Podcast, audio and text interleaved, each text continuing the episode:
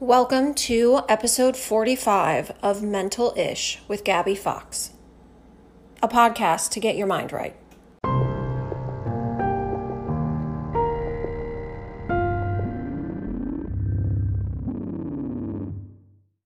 We've taken a little bit of a break to work on other projects, but we are back with a bang.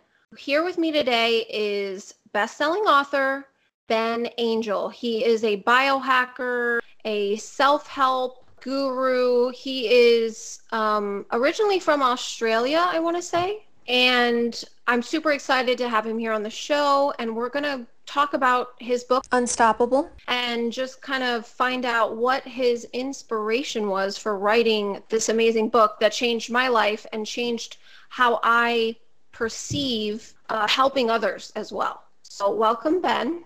Thank you so much for having me, Gabby. I'm excited to be here. Of course, we're excited to have you.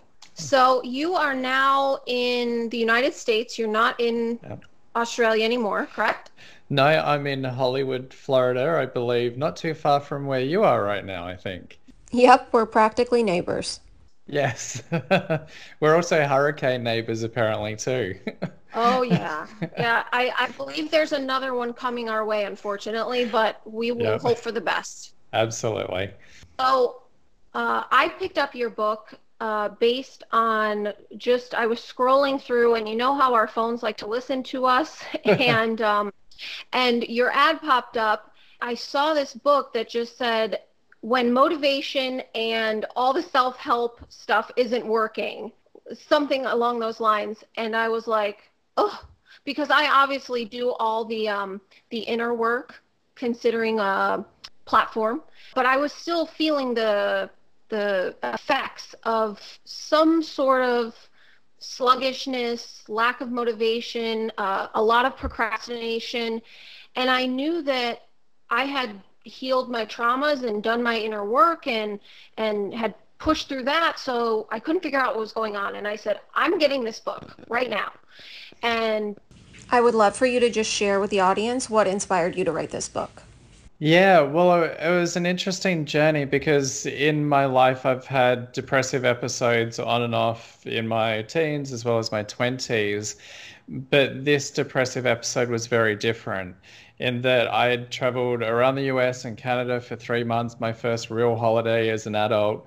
But when I got back home to Australia at the time, I suddenly started exhibiting symptoms of depression, aggression, which was really unusual for me um, anxiety, fatigue. I was anxious. I had insane anxiety.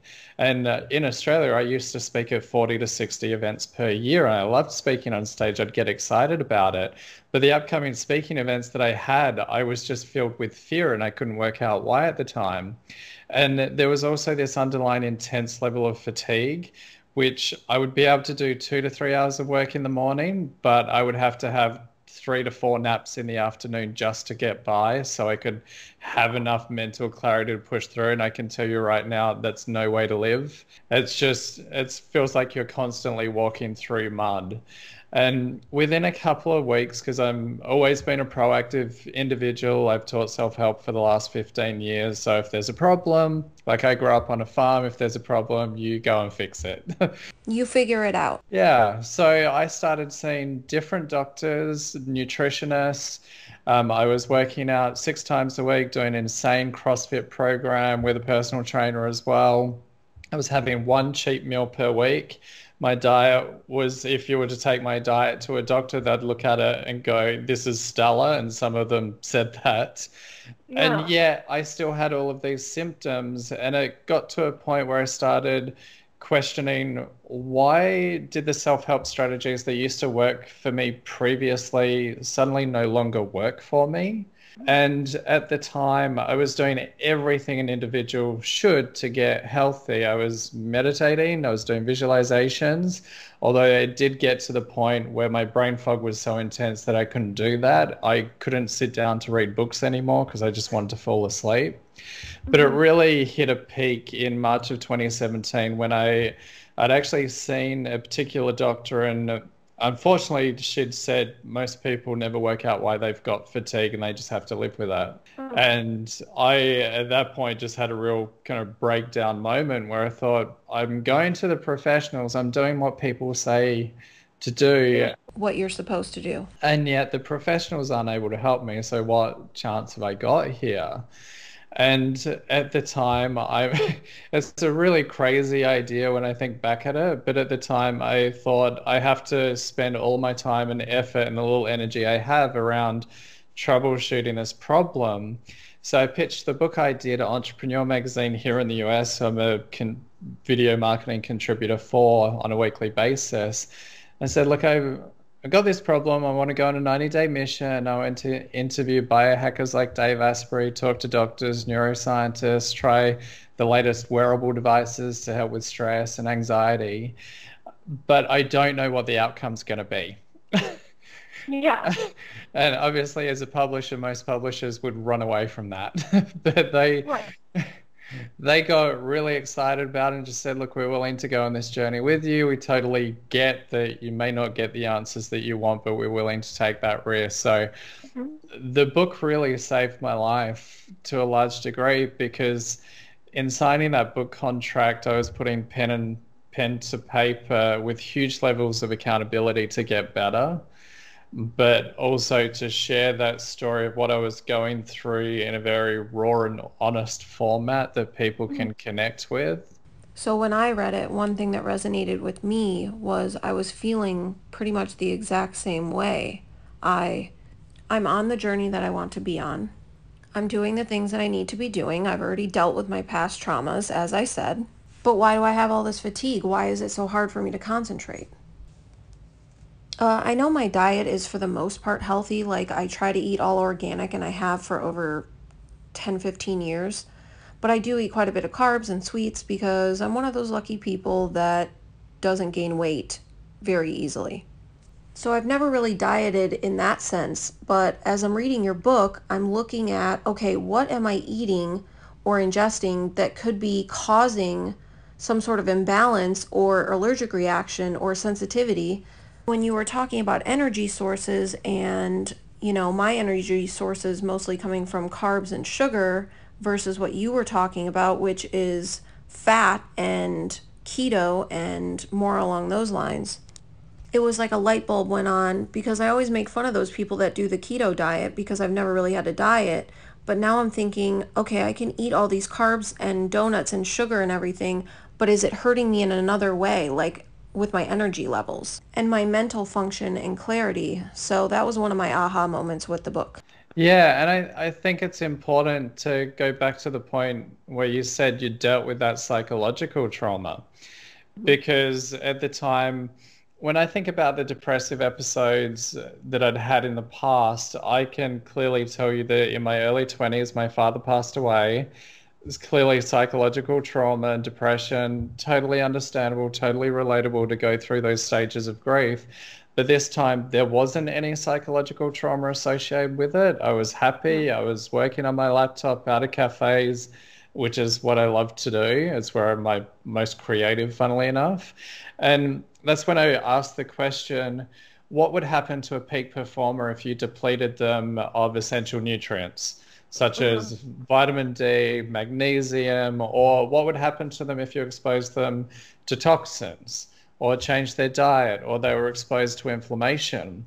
And we have this huge body of research that's available out there in the medical community that shows that all of these different things link back to depression in some shape or form. Right. And when I looked at it, I'm thinking, well, this is the same coin, but there are two sides to it. One is psychology and one is biology. And we mm-hmm. have this hustle until you die movement through self help, which I'm a huge advocate for. But now through this research, I'm kind of questioning every single part of it because we put all of the emphasis on the psychology, but we don't look at the biochemistry and these underlying triggers that actually change our behavior. And mm-hmm. and affects your reaction. Yeah, absolutely. And there was one particular study that comes to mind with a group of teenagers they studied that lived right off a freeway. So they were being exposed to car fumes and toxins on a daily basis. And what they actually found is these teens exhibited more aggressive behavior than those that didn't live next to a freeway. Now, that was really quite astounding to me because there are all of these underlying factors that we just don't consider. And the bottom line is our environment has significantly changed in the last 50 years, but our thinking hasn't whatsoever. So, talking about what you were just saying about being in different zip codes, I'm thinking people that are in lower income brackets, particularly in this country, and all they have access to is junk food and no whole foods, no vitamins, nothing really that's good for them physiologically. So then when something super stressful happens or traumatic, they cannot biologically handle it, let alone if they are, you know, inept psychologically as well because of their um, lack of education on emotional health it sets off a chain reaction and then leads to all this rampant, you know, mental health issues and anxiety, depression, everybody on uh, antidepressants and pharmaceutical medicine that then causes side effects and other health issues or mania or even suicidal thoughts. Yeah. And so when you were talking about the different areas and different zip codes, you know, many of the people that are in these Facebook groups and that follow me on my anxiety platform, they're in a lower income bracket and they are in dire straits. They don't have the resources to go out and pay for expensive therapy, etc. And they'll message me and say, you know, I've tried meditation, I've tried the CBD, I've tried this and that, and it's just not working. And so when I read your book I was just like, wow, it really does start with the basics and making sure that. And through reading your book, I realized that I needed to reassess the way I was helping people and the way I was structuring my coaching and my programs because it all starts with the physiological stuff. Like, how can you process psychological trauma or uh, issues with anxiety if the vessel in which you are trying to heal is sick? That's a beautiful way to put it. And that's what I've seen with many individuals that have contacted us. We get messages every single day from people that have been struggling. And uh, what's happening is sometimes if they're going, they've got these traumas, they may be going to a therapist to help with those traumas but we don't necessarily question are they actually do they actually have brain fog and inflammation while they're trying to do that heavy psychological work exactly. and it's like trying to do trying to work through psychological traumas when you've got no fuel in the car yep. just what can happen is it could potentially re-traumatize that individual so the therapist may be focusing on bringing out all the positive aspects, but if the brain is biochemically set to brain fog, fatigue, and depression, mm-hmm. you're constantly having to apply willpower, which costs a huge amount of energy. And there's one way that I like to share with people to help explain it clearly is it's as if you've come to a T junction on the road you want to turn right because that's where your goals are, that's your soul's purpose, that's where you're going to be your happiest. Mm-hmm. But self preservation mode and your primal brain has kicked in, which now says we have to protect vital bodily functions over your ambitious goals. You actually need to turn left to rest and recover because you simply don't have the energy to go down that particular path. So people get to this T junction and they feel constantly torn. They feel like they're two different people. They yeah. know that they've got it in them. They know that they have the capacity to do it, but they don't have access to that capacity. Mm-hmm. And a mm-hmm. good way to look at it is to look at it as an energy deficit. which is the difference between the energy they currently have, but the energy that they actually need to go down that other path is significantly different. So all of the work that I focused on, not just through psychology, but biology, biohacking, neuroscience, the whole lot, is to really close that energy deficit. And we have had a number of people where they were depressed, they were anxious, they were constantly stressed out, and they'd spent years focusing on that aspect alone. Instead, they flipped it, started focusing on the other, got their health back up, and some yeah. of those issues just completely disappear because the triggers weren't psychological triggers, they were biological triggers that they didn't know about. Mm-hmm. Yeah, not knowing that you have biological triggers is a huge thing. I see people in the anxiety groups online all the time talking about how, well, the reason I'm on medication is because I have a chemical imbalance in my brain. That's why I have anxiety. And there's a couple reasons that I fundamentally disagree with this. And one of them is that medication treats symptoms and it does help balance the lower levels of chemicals that are in need of boosting, but it doesn't look at why they're low in the first place, like the origin. And then you have to account for all the side effects that the medicine is causing that are detrimental to your health and are definitely not going to help you feel better they might actually be adding symptoms. There's also been many instances of people taking psychotropic drugs for anxiety or depression and it causing mania, it causing suicidal thoughts.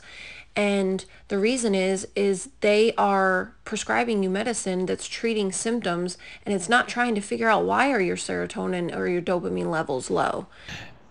Could it be all of these biological triggers that are happening? Could it be a few psychological triggers from your past that are causing this imbalance? And then these two things that come together to just take you down. It's actually amazing when I explain to people um, how this is happening and what's actually causing it because they've thought their whole lives that, oh, I just have this imbalance. But when I explain that here are the things that are causing the imbalance and you're actually in control of them, you just see this light bulb go off um, or you, you feel the surprise through their messages. And the great news about that is that if you know you're causing the imbalance, then you have total control to stop it and to balance it again. Yeah. So another question I had for you is what are the different triggers and how are they actually triggered? Yeah, sure. So uh, one thing I just want to say quickly in regards to medication, if anyone's on medication, don't just stop taking it. Please no. do it under the advisement of your doctor.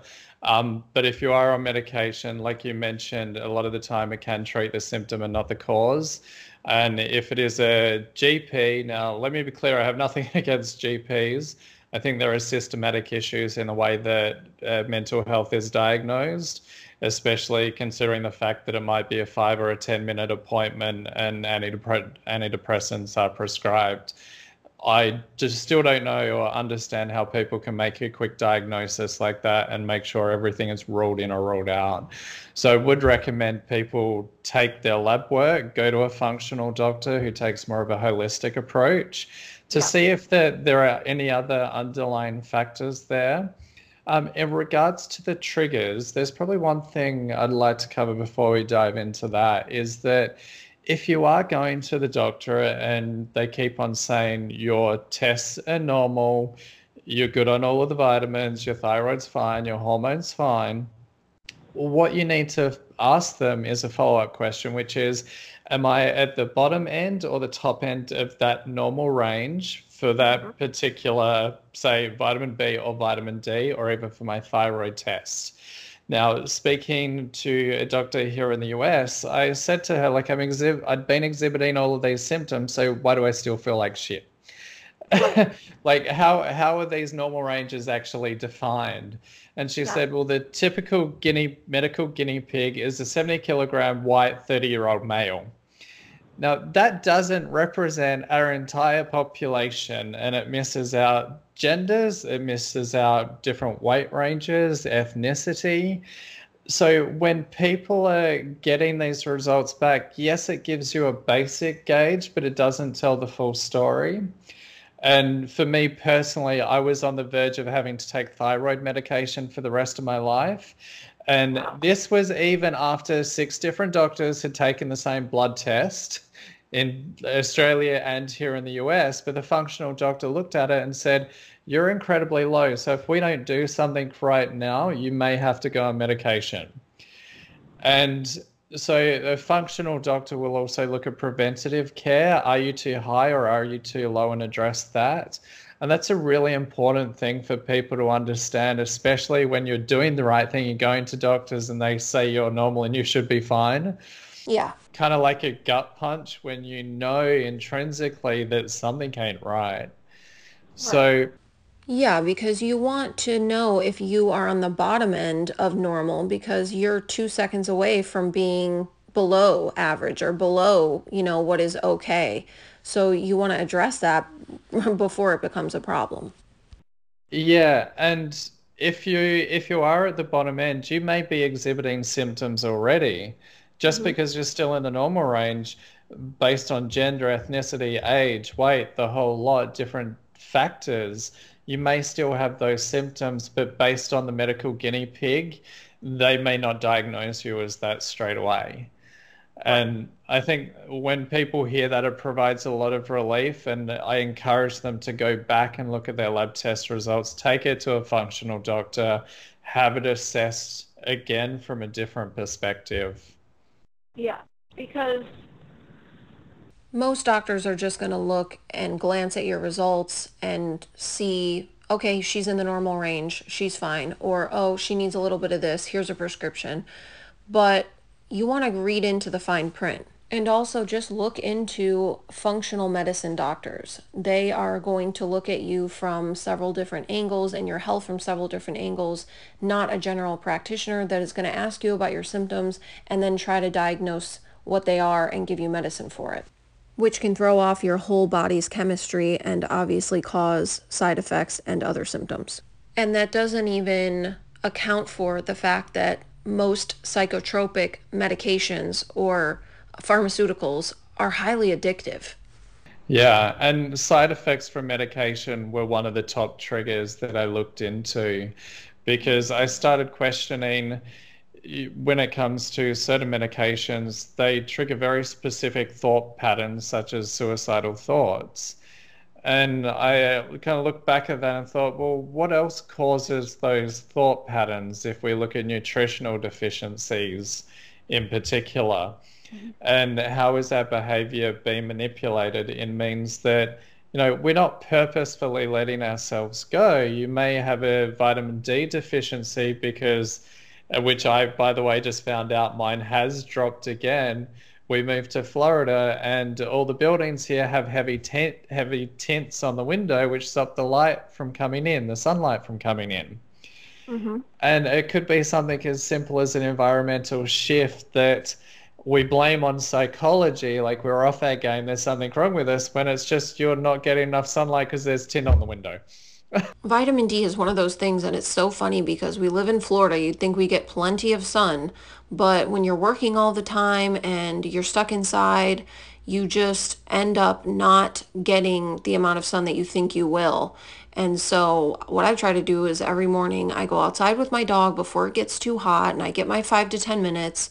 Because even with my vitamins having, my multivitamin having vitamin D in it, um, I find that the sun just kind of helps boost your mood as well. Yeah. And sometimes it's just the simplest thing that we're we always typically blame on a lack of willpower. And I, I do think the self help industry has perpetuated that it's all in your head and you should be able to toughen up and fix it. Mm-hmm. And like I said, our environment has changed, and especially around the triggers, nutritional deficiencies are a big one.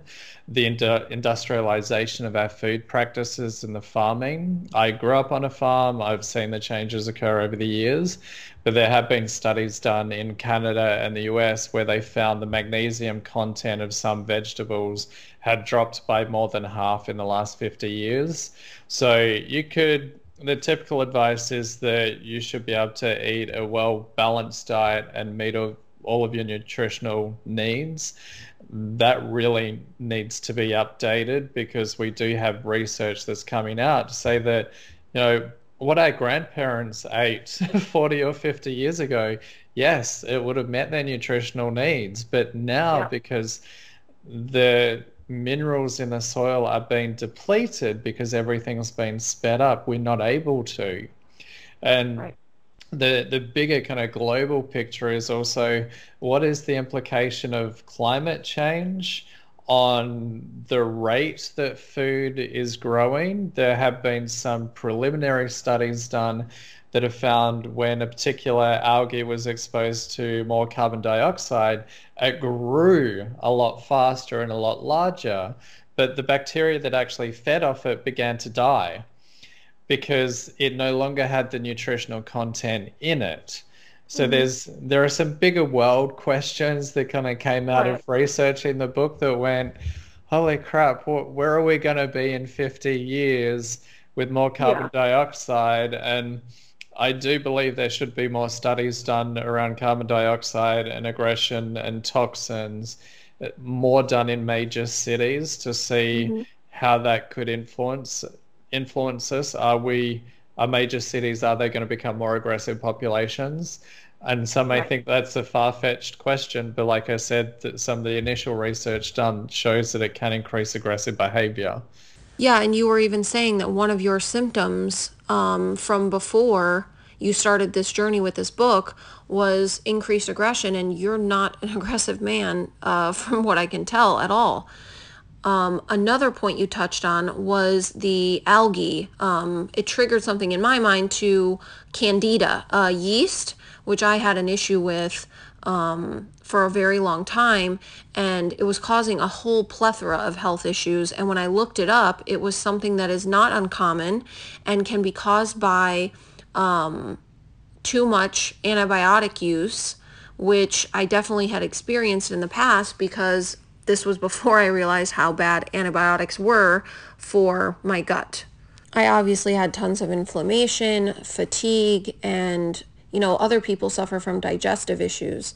I really had an issue with the inflammation part and kept getting recurring infections and also just it exacerbating my anxiety because you know inflammation causes a spike in cortisol which triggers your fight or flight and can actually put a lot of stress on your heart. So candida is not something uh, to be messed with. And so it's something that i looked into uh, to heal holistically and have done so thankfully because um, the the symptoms that i was having from it were really affecting me and one of the tests that you actually recommend in the book, which is uh, through Thryve, it's a uh, at-home test that you can order and send in your results for. It's test your, you know, your gut bacteria and your gut health, and they send you back recommendations and uh, results.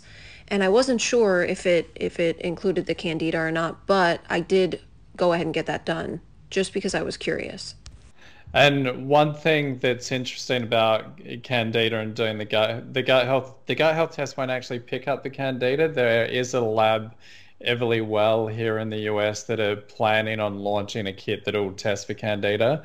Now, one thing is when it comes to candida, a lot of typical GPs would say, look, it's only ever an issue in patients with HIV, so their immune system is overly compromised.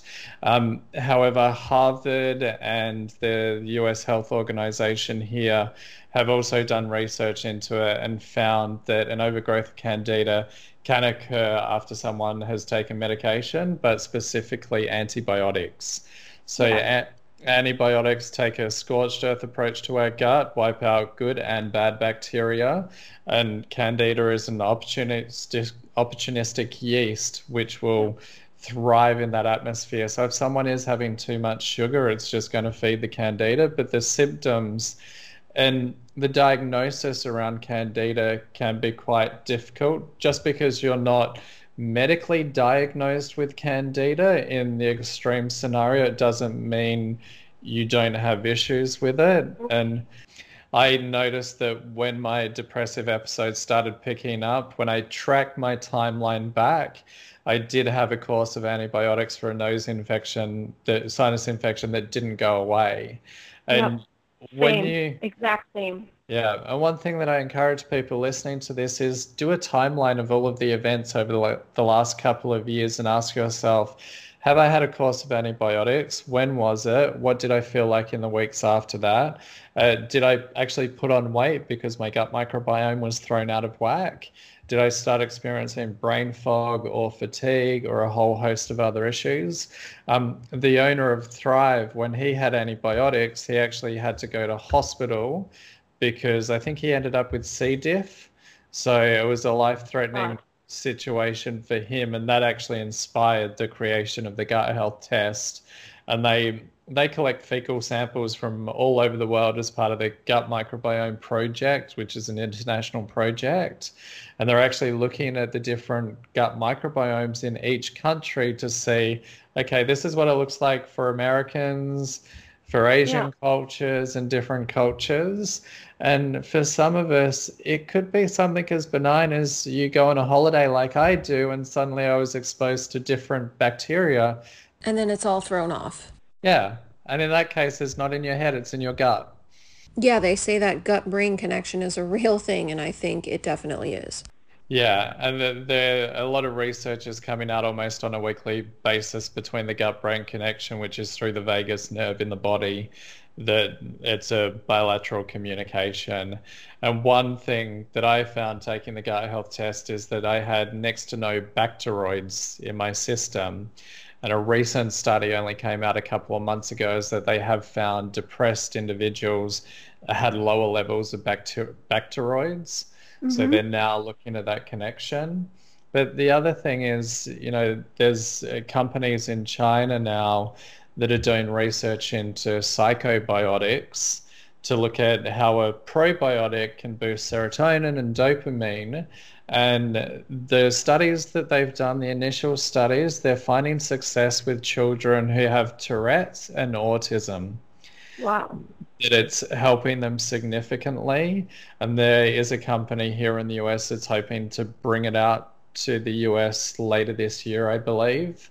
But it's a specific type of lactobacillus because uh, there are hundreds, thousands of different strains, but they've kind right. of narrowed it down to one particular one.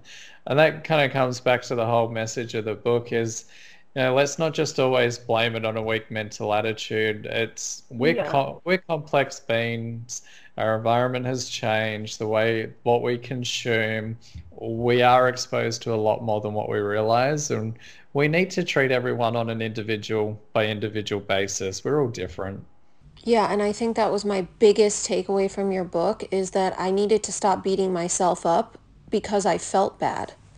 Because I was doing that and in my mind, I'm thinking, I'm an anxiety coach, I'm a psychologist, and I'm helping heal people, but I feel like shit most of the time. And I just couldn't figure out what it was. And I'm thinking, I don't think I'm having any type of uh, allergic reaction because I'm not having any sort of symptoms that would be typical of that. I don't eat terribly. I don't do drugs. I don't drink alcohol anymore. I don't even drink really caffeine. And I'm not taking any medications.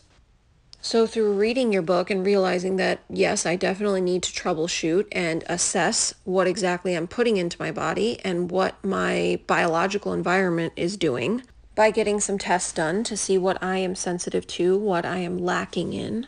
And I also looked into some of the wearable technology that you mentioned in the book, uh, particularly the touch points. Um, yes, you have them there.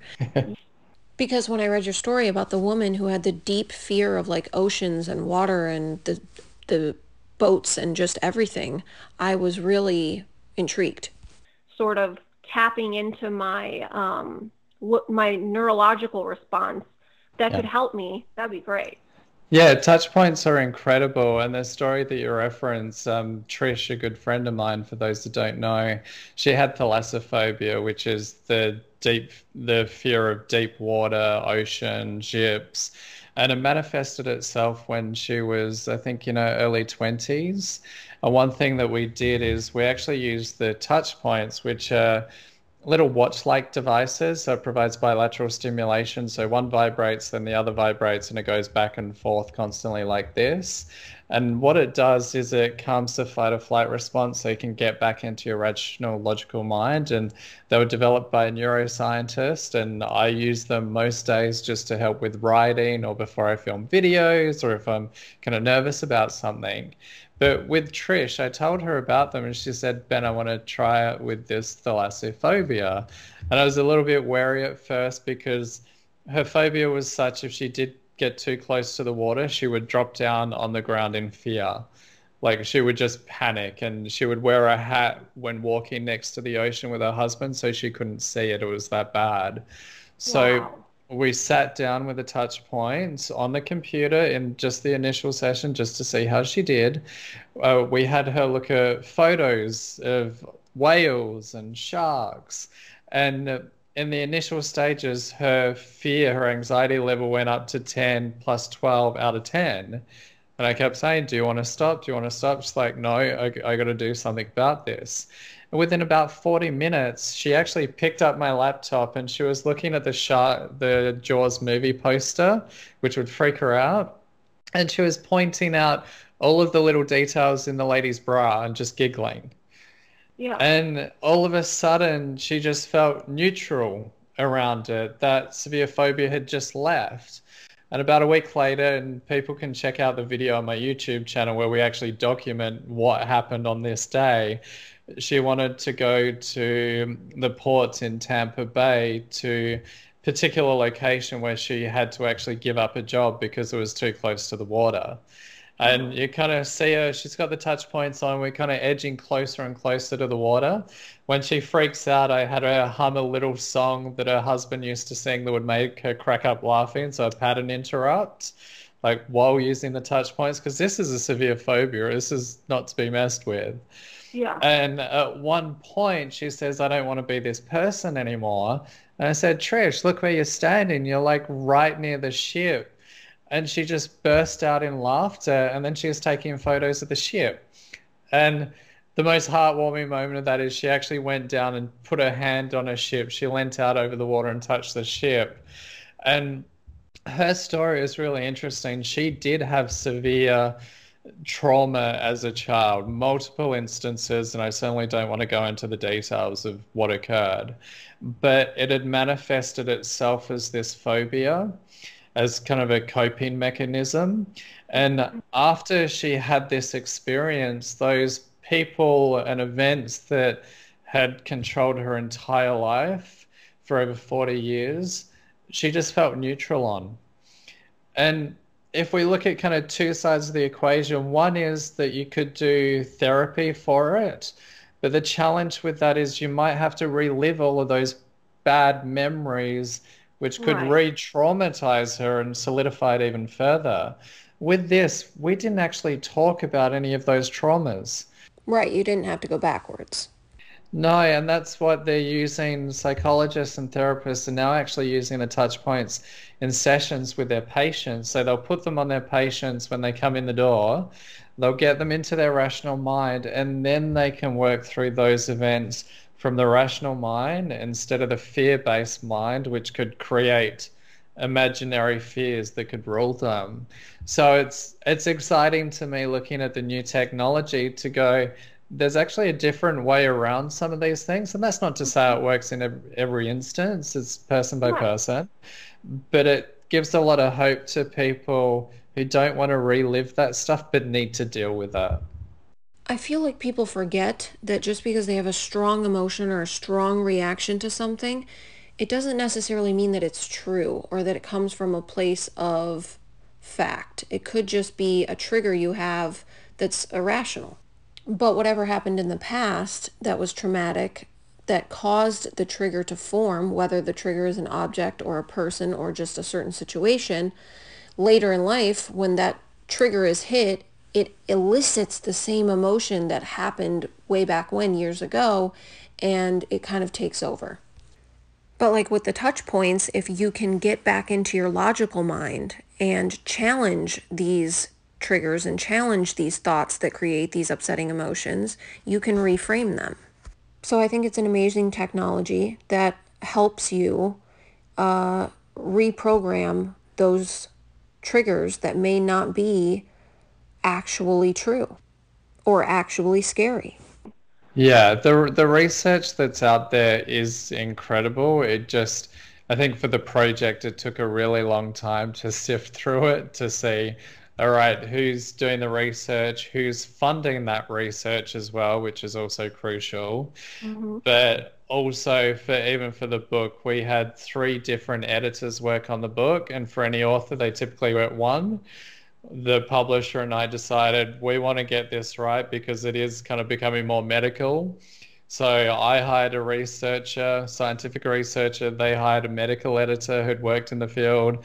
Then we had a third fact checker company go through the book. Then we sent it to psychologists, doctors, nutritionists, and like quite an exhaustive process. But we've had a lot of doctors and psychologists and nutritionists in the last few weeks say that they're now giving the book to their patients, which is very humbling. It's more than what I could have ever hoped for in the book.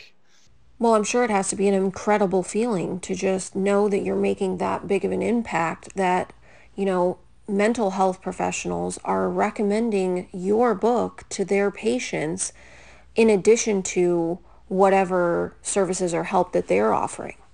Yeah, it was, we certainly put my feet to the flame to ensure that we got it right, but also to ensure that the raw, honest story came through the book of what I was struggling with, even as I was doing the experiments.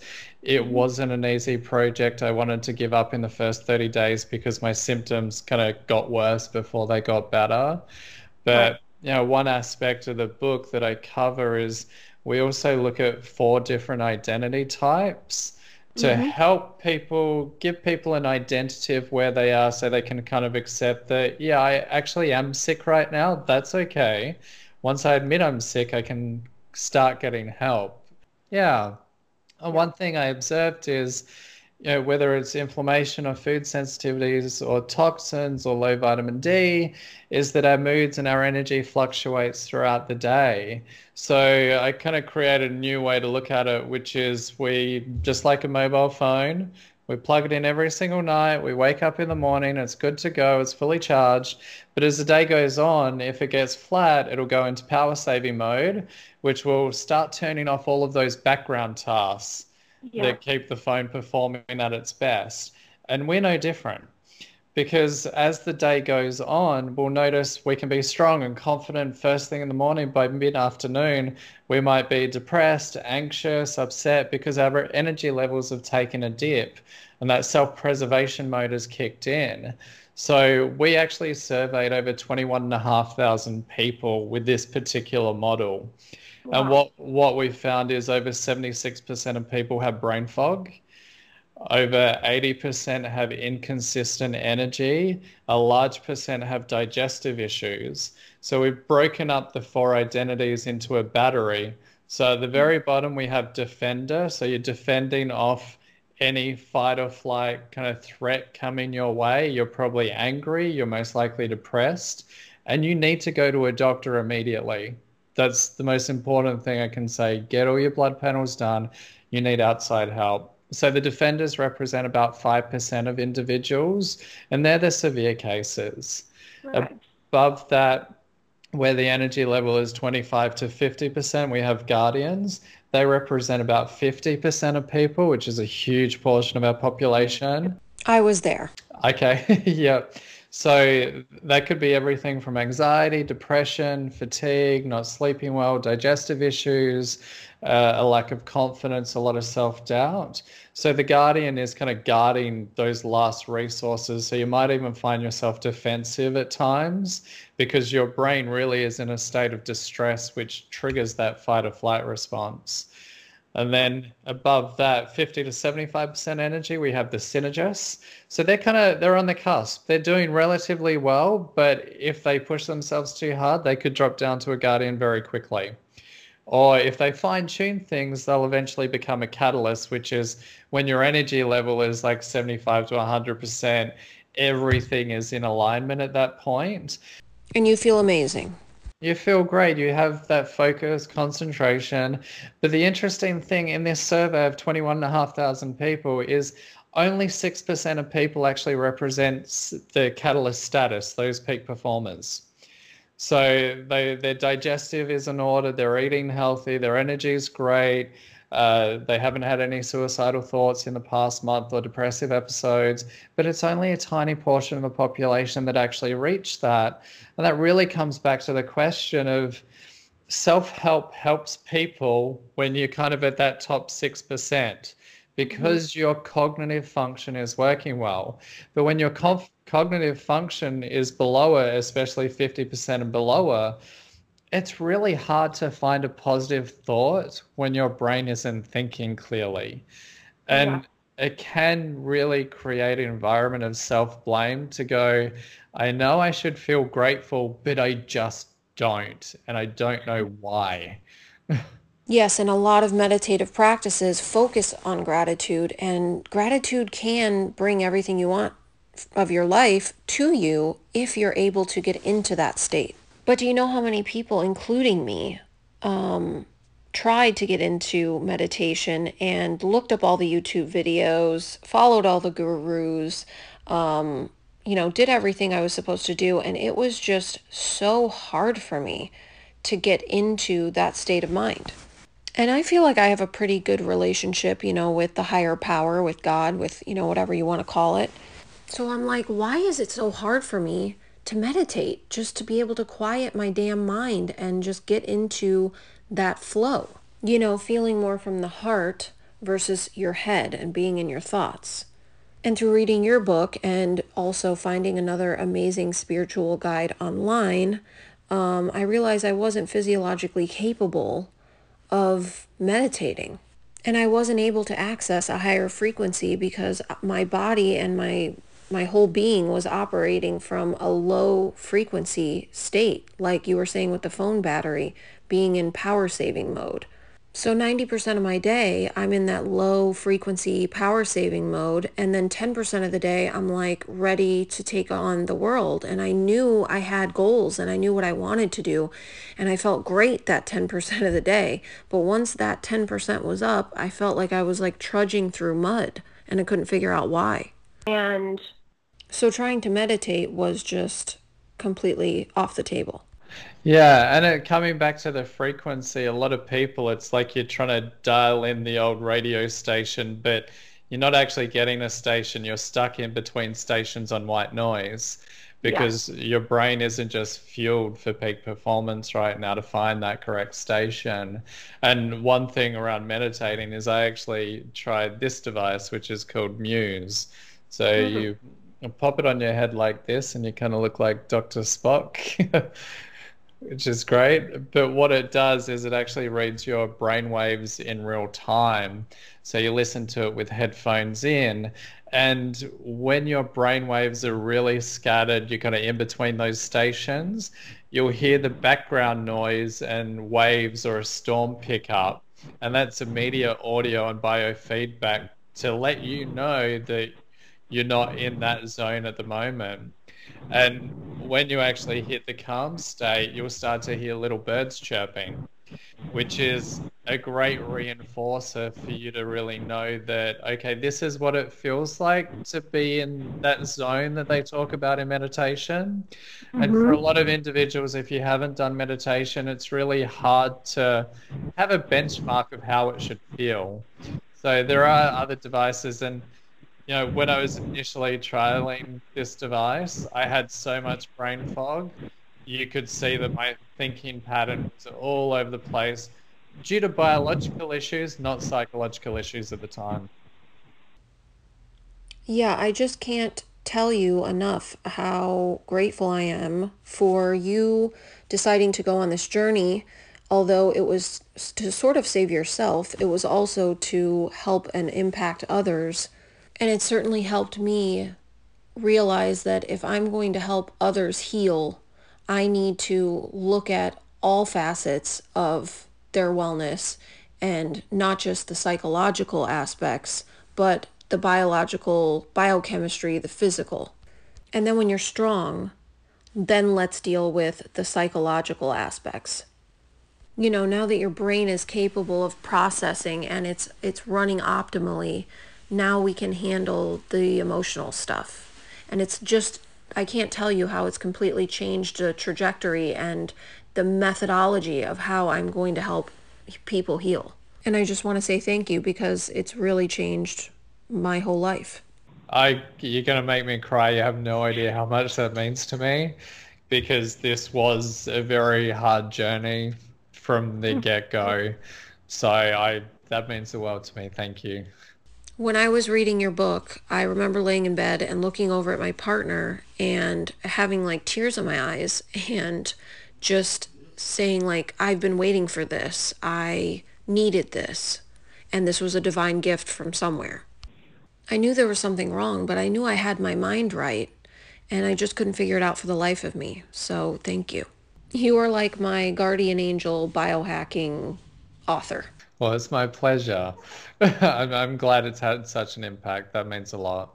To those of you listening, please check out Ben's book, Unstoppable. It will change your life. It's in just an amazing body of work. Uh, ben, if you want to tell them some of your links and ways to connect with you. Yeah, so if they head over to areyouunstoppable.com, so just areyouunstoppable.com, you can actually take that free online quiz, which will identify which personality type you are. But it's also going to give you recommendations. So if you do get Defender, it is going to recommend for you to go to a functional doctor immediately because you do need outside support. Um, and obviously, the book is now available on Audible com and on Amazon. But I just, you know, I want to let people know that they're not alone in this journey and there are people that are starting to wake up and realize that we can't just blame everything on psychology.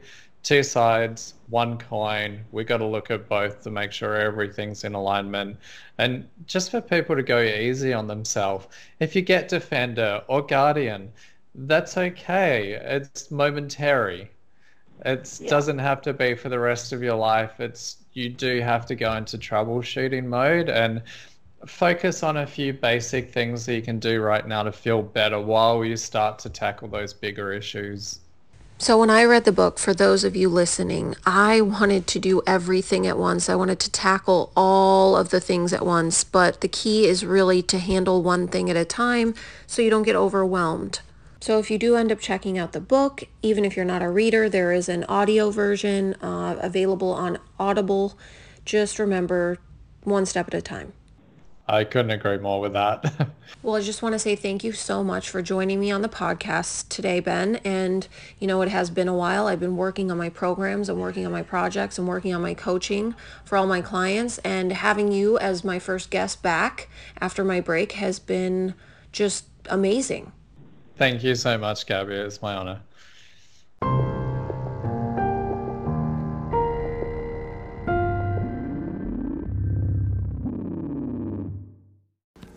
Thank you for tuning in to Mental Ish with Gabby Fox.